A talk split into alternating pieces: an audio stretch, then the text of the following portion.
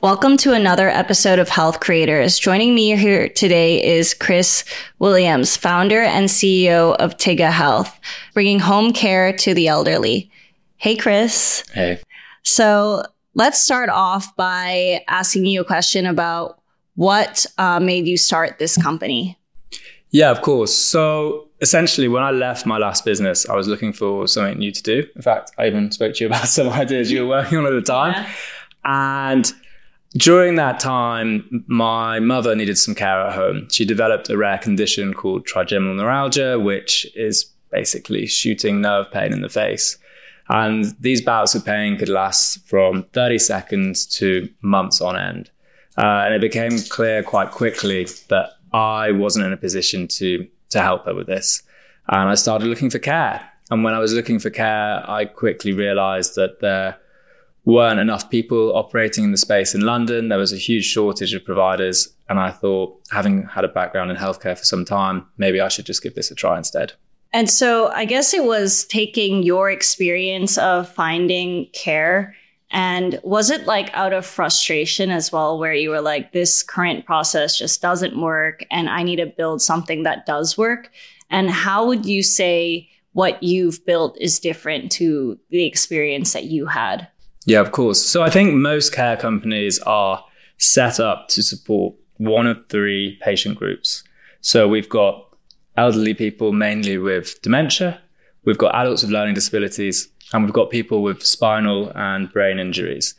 There weren't really any providers for rare diseases and indications that less commonly need care at home. So that was one of the things I went straight after. And a lot of our, our marketing goes after rare diseases. And we're very proud to support people with rare diseases. I think what really differentiates us in the beginning was we gave all of our carers electric bikes, which mm-hmm. reduced late and missed appointments uh, due to busy London traffic. We all know about that. Um, so actually improved the quality of care we were offering. Nowadays, I'd say we're more differentiated by the tools we use behind the scenes to qualify leads and also uh, make quicker judgments on whether care staff are appropriate candidates for the job. I see. Um, I guess it's also like empowering the elderly, right? Mm-hmm. Because one thing that I noticed having like worked in a care home before mm-hmm is once you're checked into a facility, you almost lose that agency and autonomy over your own life. Um, and I guess people want to extend the number of years they can actually live in their own home and feel like, you know, an adult in their own home. Mm-hmm. So is that also one of the reasons why um, you do this and you make it easier yeah. for people. Absolutely. I mean, patient outcomes at home are significantly better than they are mm. in a care home. Uh, there's been a lot of research on that and it's very well documented. But I think the other reason um, is it's not just about autonomy, but it's also about making sure people stay connected with their, their local community. Um, yeah. And that's what a lot of people uh, that we support really value. We've even had clients that uh, were with us, have gone to a care home, and then come back. Um, and it's quite uncommon that people return from a care home back to their home, but the service we offer does does enable people to do that. I guess I, I guess one question is, um, do you not see like a benefit to being in, um, you know, a community within the care home? Because I guess it's almost like how I like to see it's almost like boarding school for yeah. elderly people where yeah. you can like go in and then you meet a bunch of people who are like your age.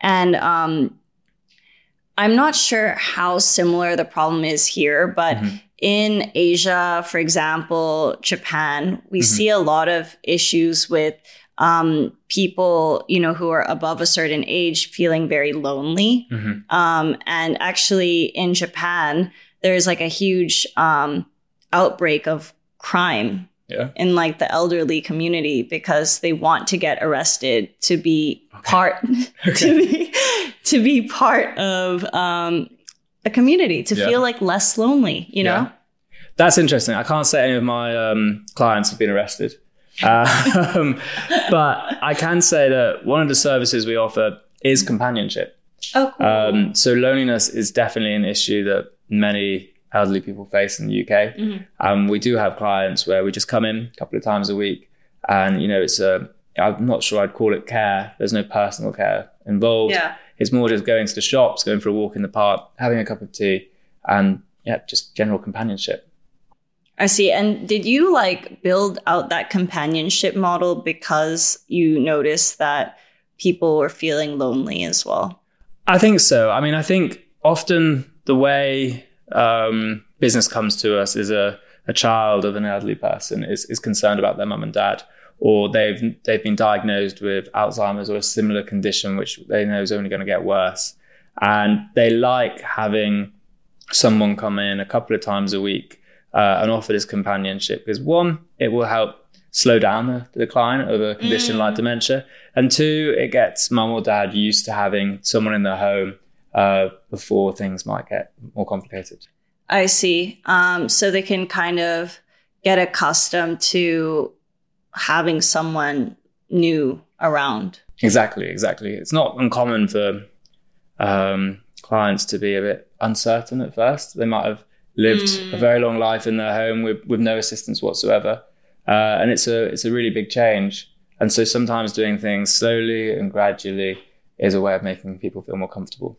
And is there like also a taboo, um, do you think, uh, when people first get started with care? Um, you know, when people talk about do I need therapy or not, mm. is it kind of like that where there's like a bit of stigma around like, do I need care or can I take care of myself? Absolutely. Like, yeah. Absolutely. I mean, we actually ask all of our clients if they're happy for our staff to wear a uniform when they visit. Because mm. sometimes people are worried that the neighbors will see they have care. And I think that's partly because of um, a potential stigma and wanting to appear strong and independent to their neighbors. Yeah. But I also think for some people, they worry about um, you know potential security risk. If someone's going in in um, a Tiggo Care uniform, and we know our logo is bright orange, it's very it's, very, it's very obvious. Yeah.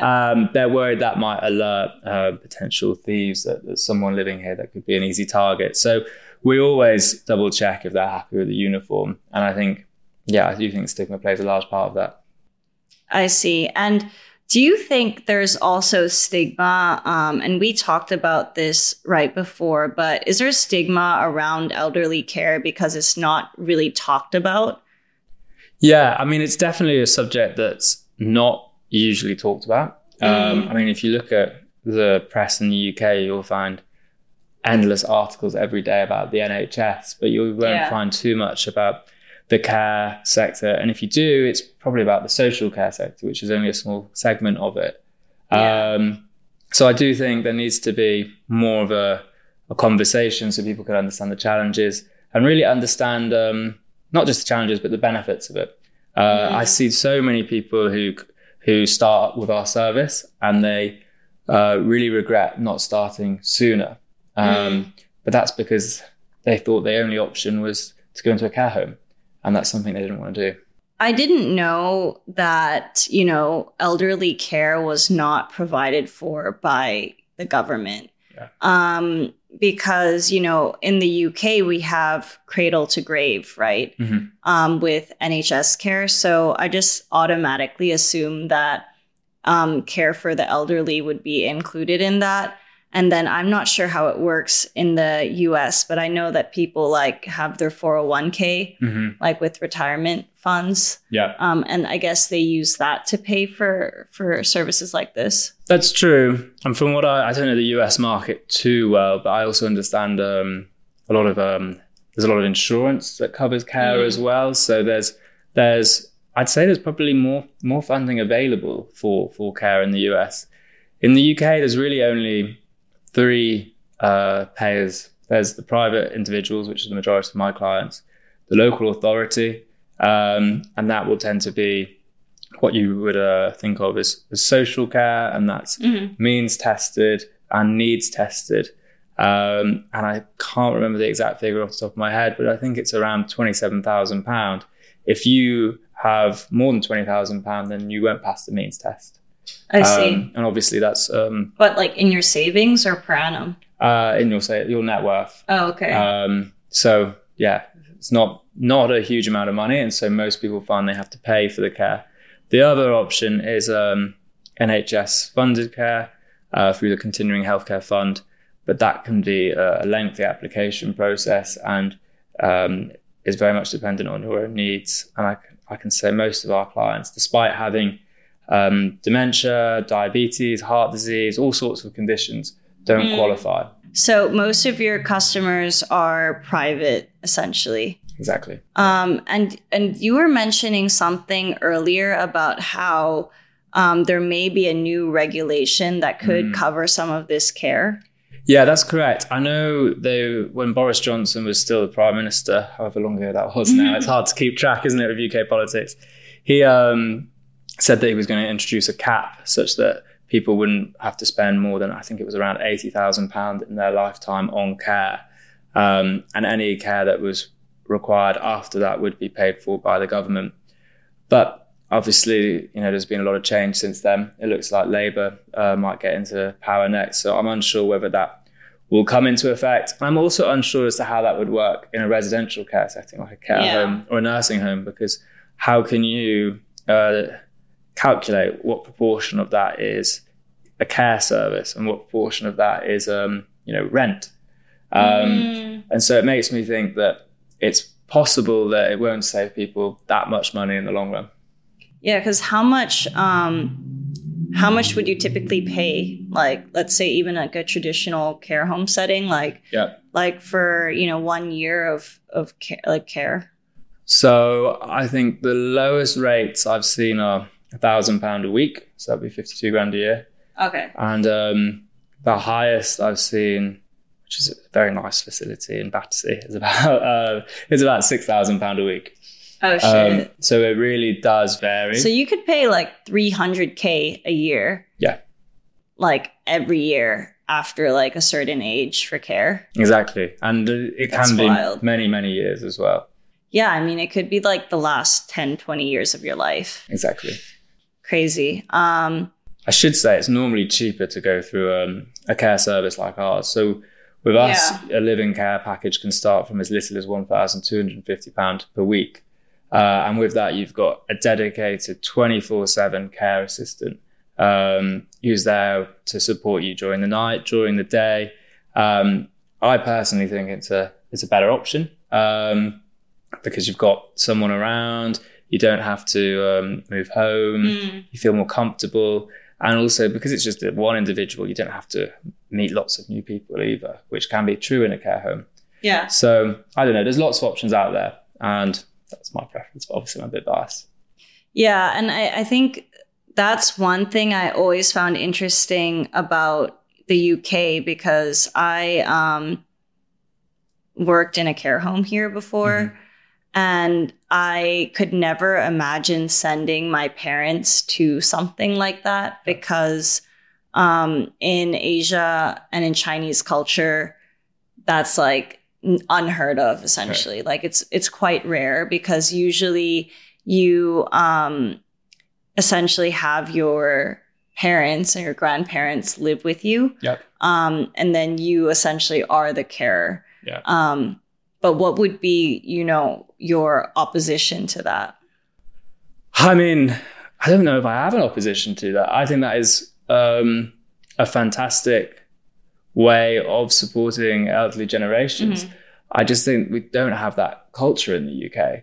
Um, we don't even really have the housing for it in the UK. Mm. I mean, a lot of our clients have to to move downstairs because of reduced mobility. Yeah, I find it hard to see how um, how the UK is built to really support a larger household where um, children can do that. Also, I don't know too much about um, life in China, but I do know a lot of um, our clients' children who come to us. They, mm. d- they, don't even have the time, even if their parents did live yeah. with them, because they're they're juggling careers. They've got lots of children in school, um, and those tend to be the people who are coming to us for for help because they can't they can't provide that support. So I don't know. I think I'd, the, the way that you describe it in China does sound great, and uh, it's a shame that we don't have that sort of culture here or the infrastructure for it.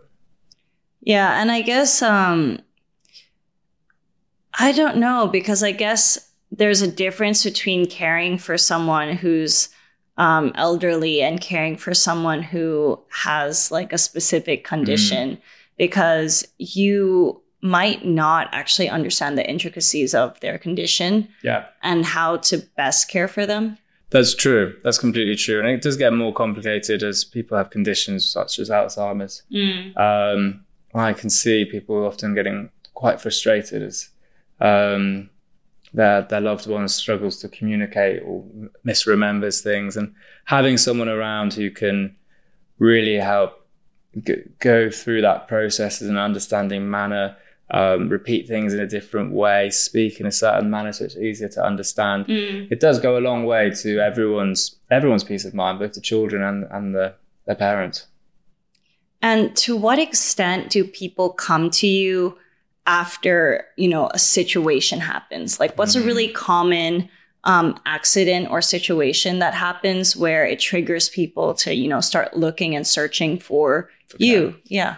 Yeah, I'd say there's one thing that stands out above all else, and that is um, a fall in the night.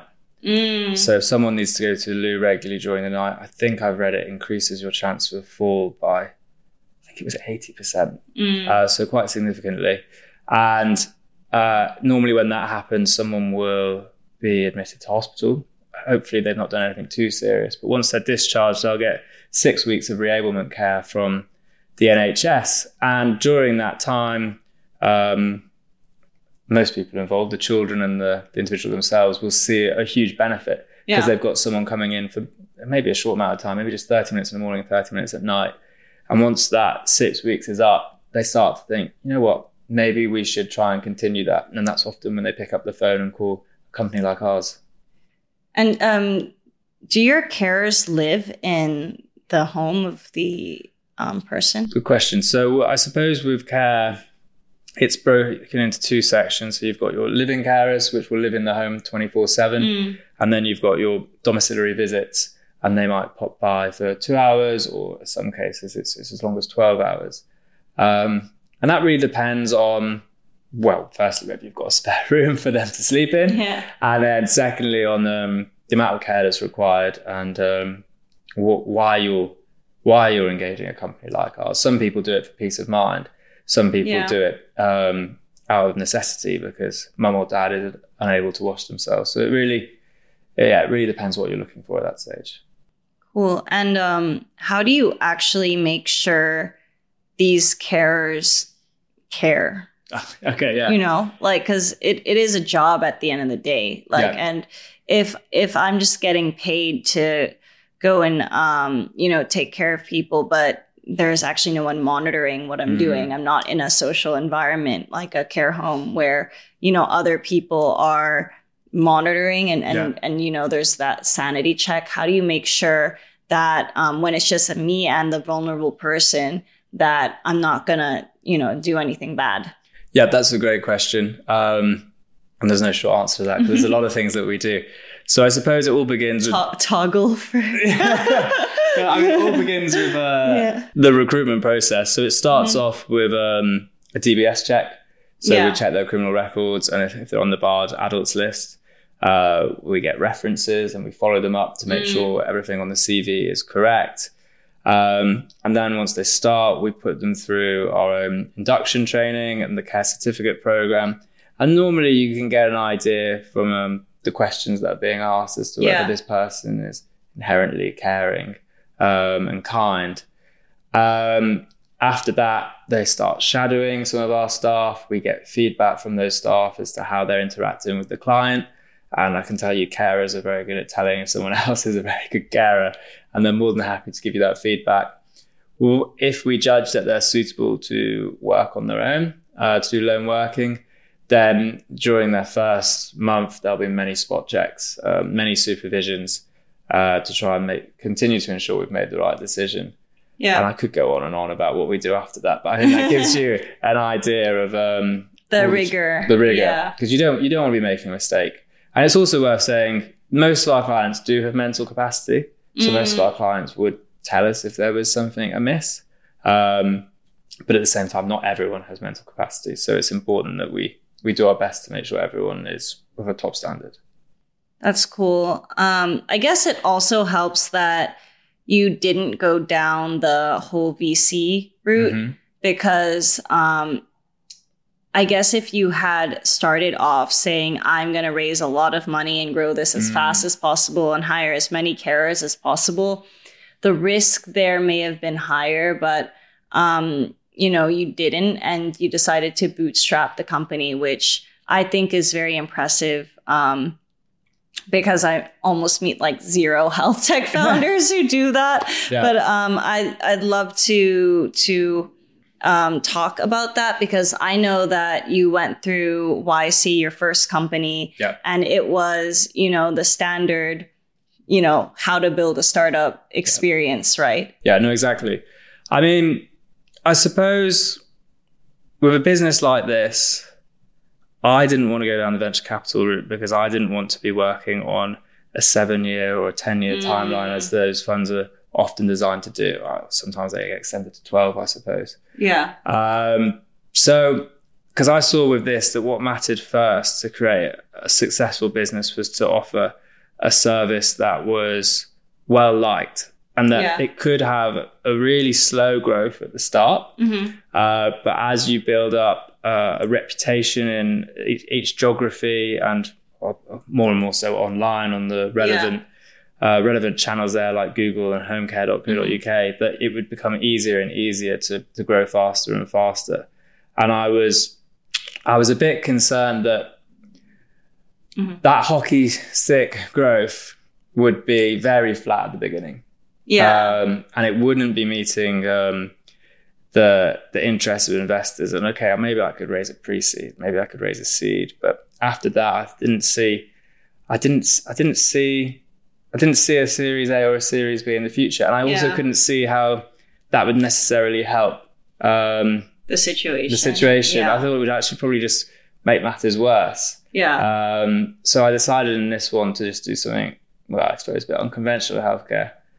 And then, but then also I say, I'd say it's it's also doable in this. I don't want to Mm. say all healthcare founders should not raise venture capital. If, if you're building like a pharma product, I mean, you've really got no choice, have you? It's going to be impossible to bootstrap because it takes so much money to develop. So I don't know. It works for me in this particular business. Um, I'm not sure if it would work for everyone. Yeah, but um, how did you find the experience differed between building, you know, the typical almost VC product and then really building like a product where revenue is your only way of survival? Yeah. I mean, I suppose for me, it was about getting to profitability um, as quickly as possible um, without without having any sort of um, negative impact on the service. So I suppose it's still very much based on on numbers. It's just looking at a different part of the the balance sheet, I guess. What would your advice to other founders who are who are considering do we go down VC or not um, be? I suppose I suppose the main question to ask yourselves is does your business plan look as though you can reach profitability without without venture capital? Um, if it's possible, then it's definitely worth considering. You'll have I think you'll have a uh, a lot more time to focus on your business. You won't have to do any investor updates or anything like no that. No board meetings. No board meetings. Yeah, no board meetings. Um, so yeah, you'll have a bit more time to focus on your business. Um, but at the end of the day, if you need money, you need money. And if it turned out that in two years' time I thought I needed money to get the business to the next level, then I wouldn't I wouldn't say no to venture capital. I just Mm. feel as though for this first part of the business's journey, it wasn't necessary. Awesome. And um, final question from me. Um, you know, what's the what's the one impact you want to leave on the world with Tiggo? Phew, what's the one impact? I mean, I think for me, I want to make it more clear that care can be delivered in a safe and caring manner. Because you read about so many horror stories in the news, Yeah. whether it's in a care home, a nursing home, or in a domiciliary setting like Mhm. mine. And I really just want to have a company that is known for always offering a fantastic service and to demonstrate to to the UK and maybe to the broader world that it is possible to have a safe and caring and effective service.